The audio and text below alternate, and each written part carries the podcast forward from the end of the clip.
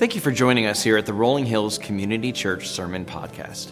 In case we haven't met, I'm Jason Hitchings, and I'm the Men's and Sports Director here at Rolling Hills. Today, we are continuing our series Masterclass. Jesus invites each and every one of us into his journey, no matter who we are or what we've done. Even though we are sinners, he calls us to become servants and leaders like him. Now, let's dive into chapter 2 of the Gospel of Mark. We're glad you're here.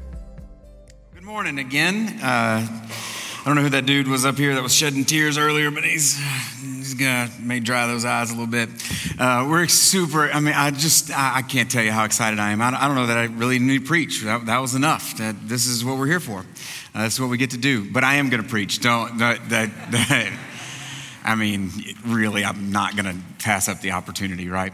If you uh, if, if, you're new or maybe you've kind of been checking us out, we're super glad that you're here. Uh, we started last week a new series called Masterclass, where we're going to be working through the book of Mark over the next 16 weeks. That'll take us through the summer, right into the beginning of uh, August, and uh, every week, kind of looking at a new chapter in Mark and ta- talking about what's what we see there and and, and some of the the details of Mark's uh, gospel and the way that we what we can learn about following Jesus from Jesus, the life of Jesus and how, how his disciples followed him and so forth. And so last week in Mark chapter 1 it was really an, an introduction uh, to who Jesus is and an invitation of uh, from Jesus eh, to follow him and, and that invitation to, to walk with him and to, to live life with him that he gave to the disciples and to uh, those that were around him there. And as we turn to Mark chapter 2 this morning what I really kind of this session of masterclass is really about all.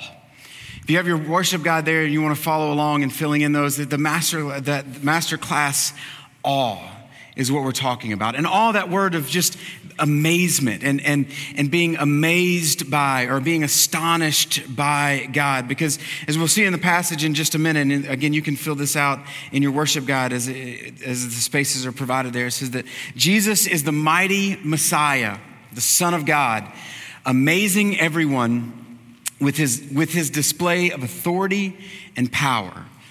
So, as Jesus moves through, we said this last week, one of the things, the pictures that Mark kind of gives us as a portrait of Jesus is that he is the mighty Messiah, the Son of God, that amazes people as he travels, as he ministers and moves through the Galilean countryside. And every place that he goes, they're amazed by his display of authority and power. And so, this week, we kind of want to hone in on one of those spots in Mark chapter 2. We're not going to read all 12 verses, we're going to work through them. Uh, but I, I did want to start by reading Mark chapter 2, verses verses 10 and 12. And I don't do this very often, but it's just a reminder of something that, uh, that I think we just need to be reminded of sometime. I'm going to invite you to stand just in honor of God's word and to be reminded that this is our authority. It's His word that's our authority, and, and we are we come to put ourselves under that. And so, uh, just uh, thank you for standing. And this is the word of the Lord. It says, beginning in Mark chapter 2, verse 10 and through 12, it says, But I want you to know, this is Jesus speaking, but I want you to know, that the Son of Man has authority on earth to forgive sins. So he said to the man, This is the paralyzed man that we'll talk about in just a minute. I tell you, get up, take up your mat, and go home. And to the man that Jesus spoke to, he said, He got up, he took up his mat, and he walked out in full view of them all. This amazed everyone. And they praised God, saying, We have never seen anything like this. Let's pray together. Jesus, we thank you for your word. We thank you that you did come and you walked on the same earth that we walk on, and you amazed people with your display of authority and power. And Father, this morning, as we open up your word that you've given to us, we submit to it. We recognize that it is our authority. We are not an authority over it. We come to learn from you. And Father, we pray that you would give us eyes to see and ears to hear and hearts that are open to your message this morning. That you would be glorified and honored in all things. It's in Christ's name we pray. Amen. So, again, in verse 12, what it says is that they were amazed. Yeah, y'all can sit down. Hopefully, y'all don't have to stand up the rest of the time. They were amazed, that people were amazed at what Jesus did and that, that, it, that his authority and power. And, you know, thinking about what happens there, they, people were like, We've never seen anything like this. They were astounded. And, and I would have to say, as one of the, and, and, and just the, the place that I live in and the, the time that I lived in, one of the most overused and undervalued words in the English language is the word amazing. I used to work in college ministry, and for a long time, I did. Uh, I ran a camp where I had college students that worked with me. And, for a time in this camping ministry, I would say, surrounded by these college students, that there was probably all summer long not a three minute stretch of time where I did not hear something described as amazing. This was amazing food. It's amazing that we get to do this. That's amazing. Everything was amazing, right? And, and I like, this is not truly, this is not the grumblings of an old man. I, in research, I found others that feel this way. Specifically, uh, a young lady that works for the New York Daily News. Her name is Jeanette Summerbee. And she wrote this article entitled, Why Celebrities and Millennials, I didn't say that, she did, Why Celebrities and Millennials Should Stop Using the Word Amazing.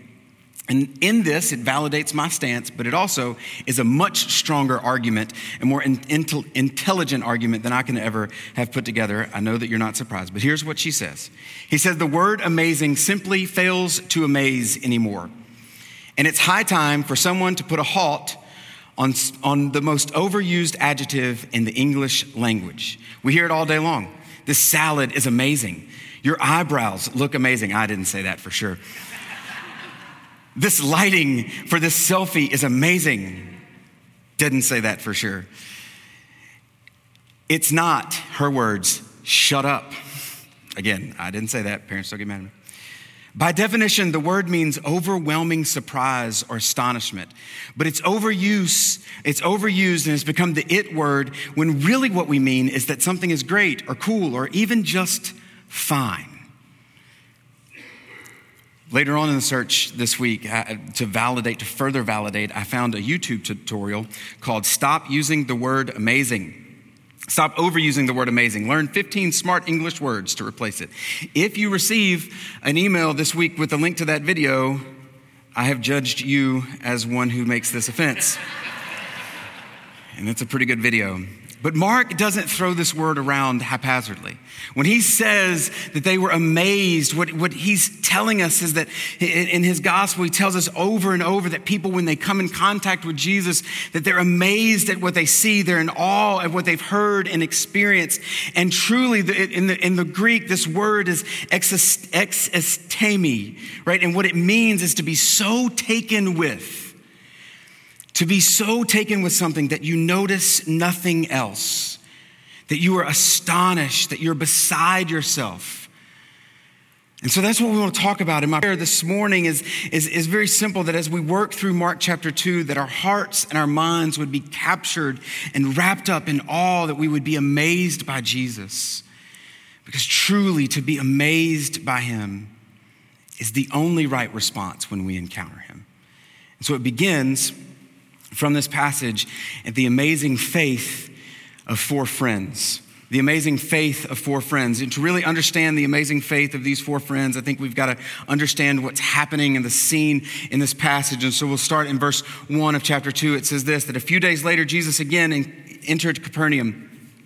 And the people heard that he'd come home, and they gathered in such a large in such large numbers that there was no room left not even outside the door, and he preached the word to them. So Christ returns to Capernaum. He's, he had a quick start to his ministry in Galilee, and now he's, he's come back to Capernaum, and there's these great crowds that gather in the house where he's at, so much so that there's no room for anyone else, and he's preaching the word. And, and so he's preaching what he's, he takes the opportunity as this great crowd gathers to proclaim the good news or to proclaim the kingdom of God in kind of the same way if you go back to Mark chapter 1, verses 14 and 15, where it says this, that after after John was in prison, Jesus went into Galilee proclaiming the good news of God that the time had come, the kingdom of God had come near to repent and believe the good news. So, the same thing that Jesus is proclaiming in Galilee, he comes to Capernaum in the place where he's been before, and he's proclaiming this good news to the people there in this house that's full of people. And what he's saying is that the rule of God, the kingdom of God is the rule of God, the reign of God over the hearts and the lives of men and women is being established by the very person who is preaching, who's proclaiming it to you. That his kingdom is near. The house is crowded as he's preaching this, but there's four friends that, that have decided that their best friend, one of their buddies who's paralyzed, has got to get to this house to be in front of Jesus. It says in verse three, it says, Some of the men bring to him, bring to Jesus a paralyzed man, carried by four of them. And since they could not get into the house where Jesus was, was because of the crowd, they made an opening in the roof above Jesus by digging through it, and they lowered him on a mat that he was lying on. I love the comment, I love the fact that there's not a lot of commentary that what that, that Mark gives us right here. If I'm writing this, I'm letting you know all the details of who's there and how people are responding, especially the people who own the house. I don't know, that maybe is an interesting response or commentary of what's going on in their minds, what they're saying about a hole that's being dug in their roof. But, that, but it doesn't. Mark doesn't tell us the details of what's going on here. But here's what we do know is that there's four friends that have taken up the cause of getting their friend in front of Christ. They've heard and they believe that something is significant about this Jesus, that something significant about the message and his work and the healings that he's performed already, and it's caught their attention and they're going. Nothing's going to stop them to make sure that they get into this house and put their friend in front of Jesus. And what I think is pretty awesome is this contrast that's there between these the two main audiences that Jesus is speaking to or that Jesus kind of has dialogue with here. The first is these four guys, these four, these four friends, this ragtag group of friends that, that these buddies that are running down the road, they're late to the party. And, and they know they're late. They have to know, right? If you just kind of picture the scene, they have to know that they're late. They have to know that the house is already crowded, that they're not going to get a, they're not going to get a place uh, to sit down in there. And you know that there's one among the four who's really angry about it that friend that's always on time and they know that this other friend is always not on time and they're giving them the business, right? They're like, hey, what, why are we, we're, it's because of you that we're late. I mean, what is it that you had to do? Is it, you know, maybe you had to comb your beard? Is it you had to clean your sandals? What is it? When we're aggravated, he's telling them all that, he's giving them all the business, right? And they, they get there late and there's no room. There's no room to get in. And they're frustrated because they didn't get a seat. And then there's the one friend who obviously who's not bound by, by, by conventional wisdom, right? That this person sees the opportunity where others sees where others see the obstacles, and he says, "I've got an idea." So he leads them to the roof. He says, "Just, just trust me." And so he starts digging in the mud or whatever it's keeping the elements out of the house, and he takes back that mud, and they lower their friend in front of Christ that they wanted him to be in front of. They knew that this was the one thing that they needed to do. And you know that there are people in this crowd, there are people in this house that know these four guys. They're not surprised by the one who dug the house. They're also not surprised that they're late because the other buddy that's there, they're not surprised that one of them's mad because all the, they're not surprised. They probably know the paralyzed guy. There's, there's got to be people in this full house who know who these guys are, right? I can imagine that one of their parents, one of the parents of, this, of these guys who are digging through the roof are sitting there and they're, they're just dumbfounded that their son is digging through the roof, right? Can you imagine, like, I'm so sorry, my son is an idiot. I don't know why he's doing this, right? Like that, I feel like that's what my parents would be saying in that moment. And then there's the Pharisees that are the other main audience that Jesus speaks to in the room. And it says that the Pharisees are there. In, in, the same story in Luke's account of the gospel, it says in verse 17, chapter 5 of Luke, verse 17, it says, One day Jesus is teaching, and the Pharisees and teachers of the law were sitting there. They were sitting there. They had come from every village of Galilee and Judea and Jerusalem, and the power of the Lord was on Jesus to heal the sick. So you go to a different, a, different narrative of Jesus, uh, Jesus' life as Luke kind of records, and, and, he gives us a little more detail. And it feels like Luke is making a very a point for us.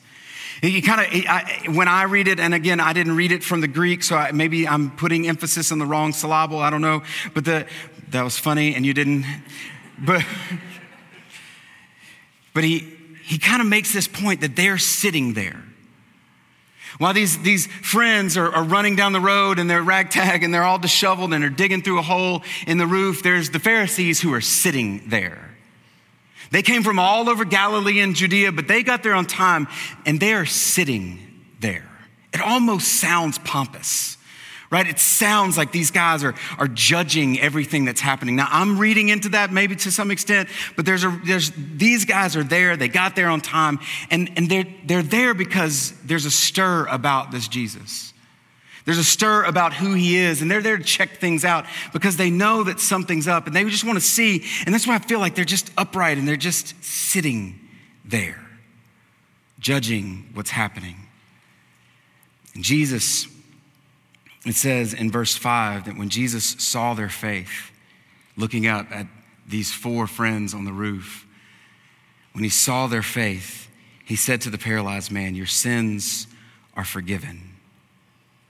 The four friends that dragged their buddy down the road and dropped him through the ceiling in the middle of the service, they tore a hole in the roof Jesus is obviously interrupted, and, and these friends are looking through the hole in the roof and hoping that you know everything goes right. And when Jesus looks at distracted by them, their disheveled appearance, their disheveled appearance, their tardiness, all of those things aside, what he sees is a beautiful faith. A faith that's amazing. That they would do whatever it takes to get their friend to be in front of Jesus, to be in front of him. And you think about the story and these the two audiences that are there, the, the ones that really have amazing faith are not these four disheveled, crazy people on the roof. It's really the, it should be the Pharisees. Right? I mean, in, in this time, we, I mean, we kind of look at the Bible when we read the Pharisees, we read into it the fact that the Pharisees are always at the, at the core of the problems that Jesus is having. But for the people that are there in this, in this full room, the Pharisees are the good guys. Those are the guys who have the faith. It's not these four on the roof, it's the guys that are sitting there, sitting there, that made it on time. Those are the guys that have the faith, but that's not the ones that Jesus talks to. It's the ones that are on the roof. It says their faith, he sees their faith, and he turns to the paralyzed man and he says their sins are forgiven. And we'll get to the reaction that's caused, the commotion that kind of ensues as a result of what Jesus says. But the reality is that this faith of these four men is amazing. No crowd, no obstacle could get them in the way or get in the way of them bringing their friend physically broken to be in front of Jesus. The question that, that I kind of just comes as we think about this passage and comes to us as we think about what here, and the question I want to ask to you is who carried you? You know, like for all of us, at some level, somebody carried us. And maybe not physically to church, but somebody carried us to a youth group function. Somebody carried us to camp. They carried us to church on Sunday. They carried us in their prayers. They carried us in their invitations to say, I want to bring you, I want you to know this Jesus that I know. I want you to know. And maybe they didn't say it in that way, but they did whatever it took to get you to a place where you could hear the gospel. For some of you, it's your parents. For some of you, maybe it was your friends, but they did whatever it took to carry you. Who carried carried you. Maybe it's something that is a reminder to maybe thank those people who carried you. Carried you in their prayers to call them and say, hey, thank you for, thank you for caring enough to make sure that I heard about this Jesus. The second question is who are you carrying? These four friends, they, they knew that, this, that the only hope for their buddy was bringing, them, bringing him to Jesus. And so who, who are we carrying?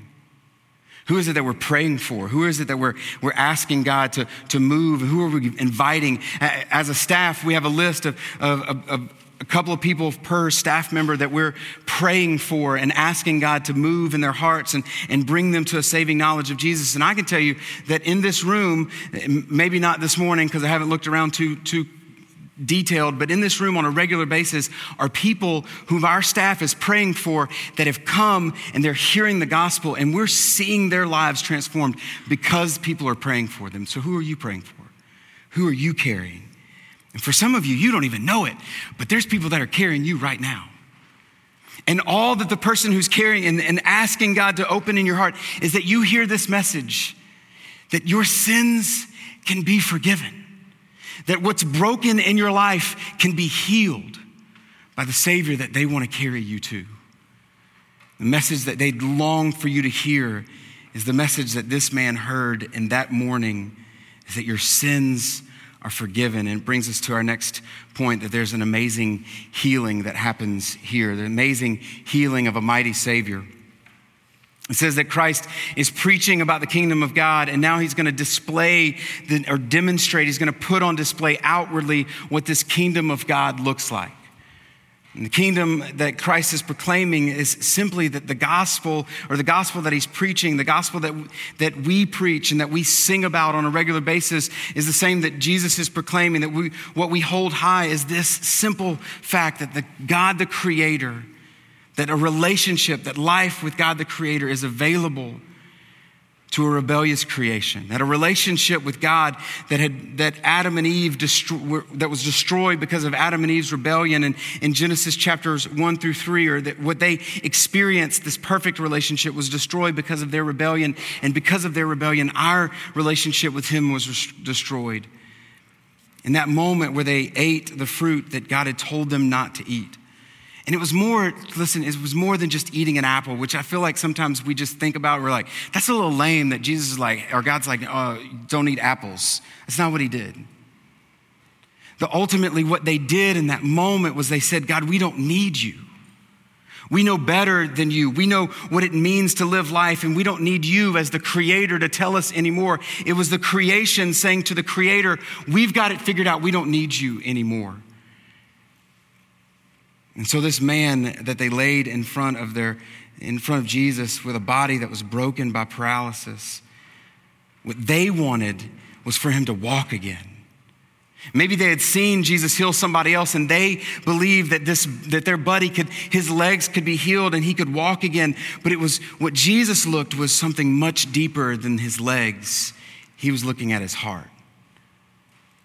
He was looking beyond the outward manifestation of a problem to what was inwardly the real issue. This afternoon, if just to, to paint a, a picture for us, this afternoon, as, as I go home, if, if you can walk with me into the front, into our front door, and as I'm walking up, there, there's some flower beds that don't have many flowers in them right now. But if you walk, if I walk by that and I see in, in our flower bed there uh, some weeds that have grown over the past little while, what I'm going to do is keep walking because I don't like to pull weeds. But let's just say I have an out of body experience, and what happens is I stop for a moment and I lean down and I pull those blades of grass or those weeds out of that flower bed. Have I really done anything? For those of you who are actually gardeners or do flowers, no, I haven't. I have made it momentarily not look like there are weeds, but I didn't do anything to the root. Like what I'm gonna have to do is spend some time on my knees in the heat, doing what I hate doing, and getting to the actual problem, the root. And Jesus, when he hit, when he's here with these, with this man that's been dropped in front of him on the, from, the, from the roof, he's looking at this cause, and what, what, he, what he sees is something far more than his outward struggle, the outward manifestation of a problem. He sees his heart is the real issue. Matthew Henry, a commentator long ago, wrote these words. He says, Christ in forgiving sin, and the sin here is telling the story of why sickness and death are here in the first place. That sin is the root cause of all of our brokenness and all of our pain and all of our sorrow. Now, I want to pause here and I want you to hear me say this because I'm not saying that this sorrow and the brokenness of this man's legs is a result of his sin. Now, many in the room there that day would have thought that that was the reason, that it was his sin or his parents' sin that caused this. But I don't think Jesus is telling us this. I'm saying Jesus is going back farther and saying paralysis, cancer, sorrow, broken relationships, all of those things are a result of sin. That at the root of the problem, the, what, what's this is the fruit of the problem, but the root of the problem is not just this outward thing, it's the fact that sin exists. That we live in a world where we've rebelled and we've said, God, I can do it better. And what Jesus does in this moment is he puts on display outwardly what the kingdom of God looks like when he restores what is broken. Jesus looks at the fruit. Jesus is not going to look and focus on the fruit of the brokenness, but rather on the root of the brokenness. And so Christ, as the, as the physician, the great physician, knew exactly why these guys wanted, wanted to bring their buddy to him that day. But Jesus is not going to do what a bad, he, what he's going to do is what a good doctor would do. And not just address the problem that he sees on the outside, he's going to address the problem that he sees on the inside. That man did leave that day walking out of that room with a mat in his hand, a man who was paralyzed from we don't know from how long back. But a man that was paralyzed walked out of that room with his mat in his hand. But that man's not walking around today with a mat in his hand. And I want you to hear me say that because that, that man, feeble as he was on that day when he walked in or when he was dropped in, walked out of that room. But some days, some years later, they laid him down to rest. He died, just like all of us will. And what Jesus knew is that the problem wasn't just that his feet didn't work, is that his heart didn't work. And he left there. The, the, the, the, amazing healing that happened on that day was not just that he walked, is that his heart was restored. That his heart was restored, that he was, he was renewed, that his sins were forgiven. And it caused, it caused quite an, a, a, commotion for the people that were there in that moment, the people that heard it, especially for the Pharisees. In verse 6, we go back to that. It says, Now the teachers of the law were sitting there thinking to themselves. Now they're just thinking inside, like they're not saying this out loud. They're thinking to themselves. They said, Why does this fellow talk like that? He's blaspheming. Who can forgive, forgive sins but God alone? And immediately, it's one of Mark's favorite words, immediately, Jesus knew in his spirit that this is what they were thinking in their hearts. And he said to them, Why are you thinking these things? Which is easier to say to the paralyzed man, Your sins are forgiven, or get up and take, take up your mat and walk. But so that you know that the Son of Man has authority on earth to forgive sins, he said to him, I tell you, get up, take up your mat, and go home. There's probably four sermons that are inside of those couple of verses, but I, I don't want to. I don't want to get distracted. I want to help us wrap up this one, this point, and move on. Christ exposes in this man and for us our greatest need. It's so easy for us to be taken with our circumstances. It's so easy to blame everyone or everything on the reasons why we're having a hard time. It's so easy for us to say the reason things are broken is all of these things. If I can just fix those things, then everything will be great. When Christ is saying, no, the biggest problem is not outside, it's inside. The biggest problem is not outside of you, it's inside of you. It's not your circumstances, it's me.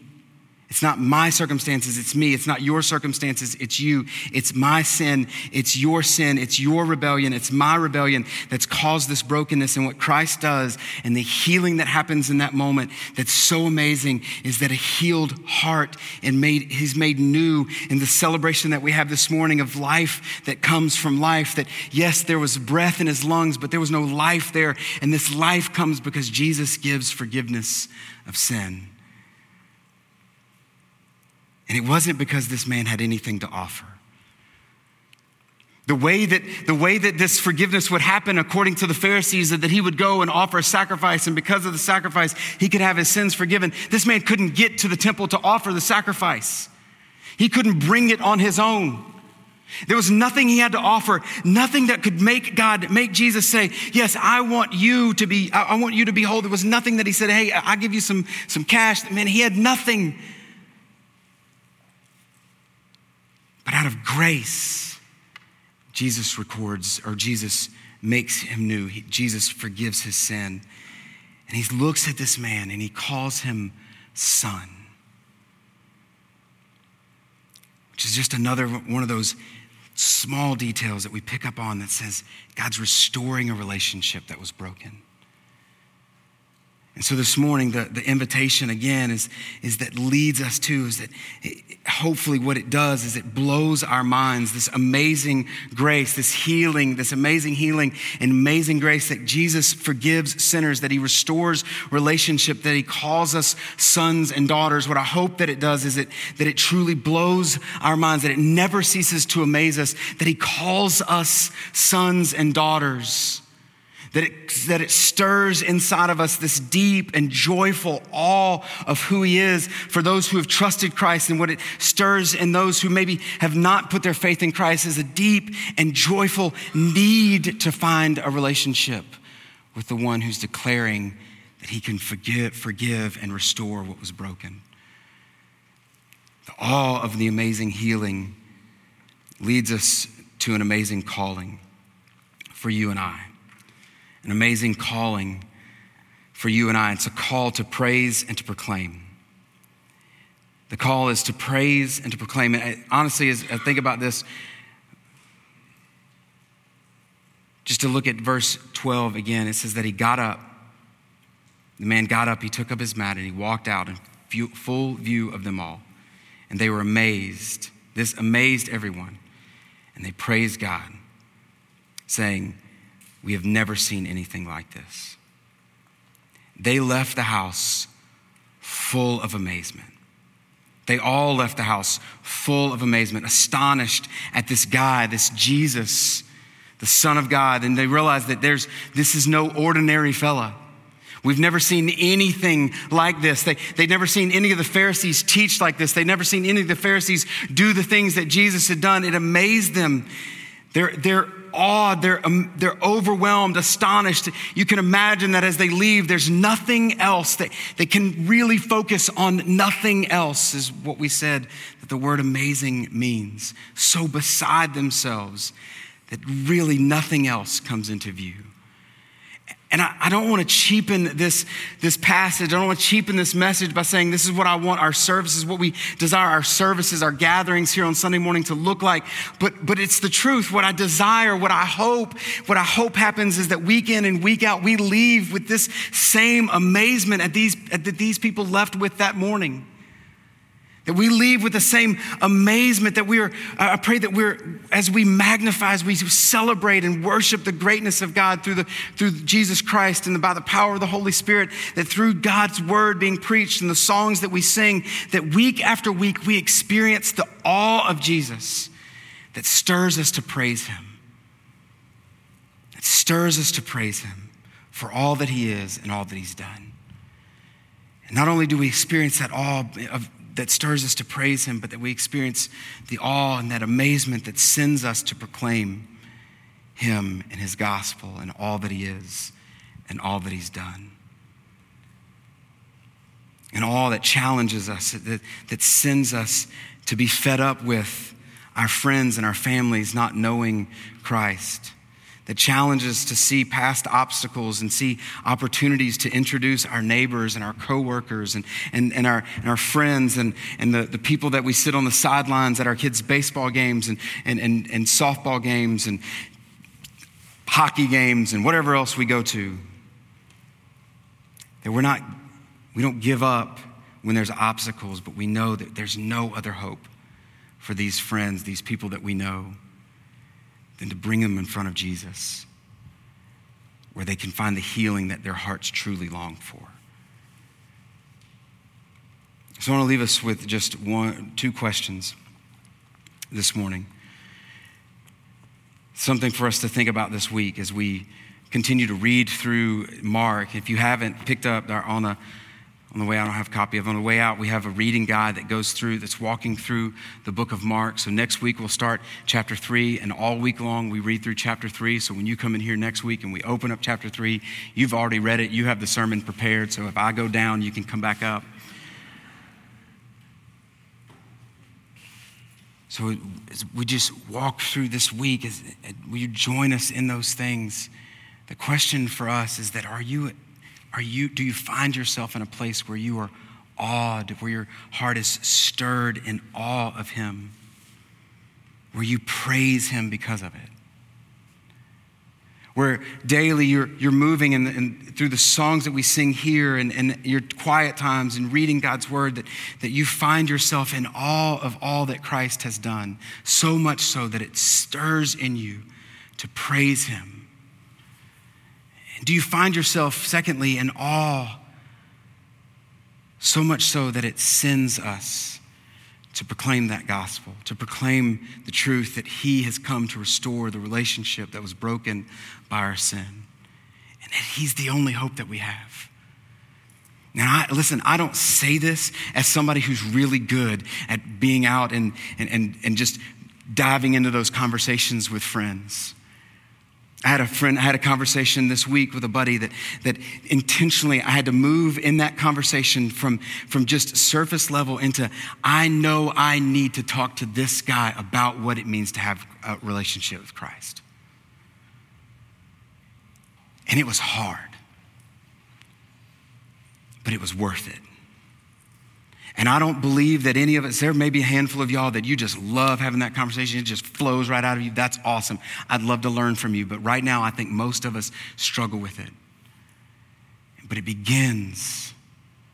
It begins by being awed, it be, by finding that amazement, understanding how amazing His grace is, and how, being amazed by Him so much that it stirs us to praise Him.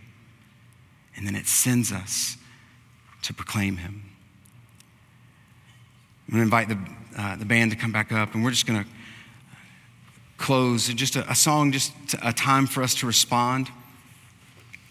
To have just a, a time for you guys not to, we're not going to take the offering right now. We're going to sing and we're going to ask God just to move and to maybe stir in our hearts to remind us. For some of you, it's to, to bring back that moment where God healed you, maybe that, that reminder that He has healed you and made you new. And so, when bring back that he's, He amazes you by His grace and it stirs in your heart to proclaim, to, to praise Him. And then maybe for some of us, it's note, realizing as that stir in our hearts not only stirs to praise Him, but to proclaim Him and to share and who that person is that He's called us to do the same thing that these four friends did to have that amazing faith that carries them, no matter what the obstacle, to be in front of Jesus. We'll pray and we'll um, continue to worship through song. Jesus, we do pray. We thank you for. We thank you that, God, as we come to you, you know that we are in desperate need of you. Sometimes we don't know it, but we know that you know it. And I pray that God, is, even in this moment, that you would stir in our hearts, that you would, you would move in our hearts so much that, that we would be reminded of what you've done and it would cause us to praise you. And that God, as we wrap up this morning, that it would send us that amazement of who you are. We've never seen anything like this, would send us to proclaim the good news. It's in Christ's name that we pray. Amen. Amen. Thank you for checking out our Rolling Hills Sermon Podcast, part of the Rolling Hills Podcast Network. If you enjoyed this sermon, make sure to share it with loved ones and subscribe so you can tune in each time we release a new sermon. Don't forget to check out our other awesome content, like the Making History Parenting Podcast, Men's Leadership Network, and the RH Women's As You Go podcast. If you're interested in learning more about Rolling Hills, go ahead and download our app, follow us on social media, or visit our website at rollinghills.church. We'll see you next time.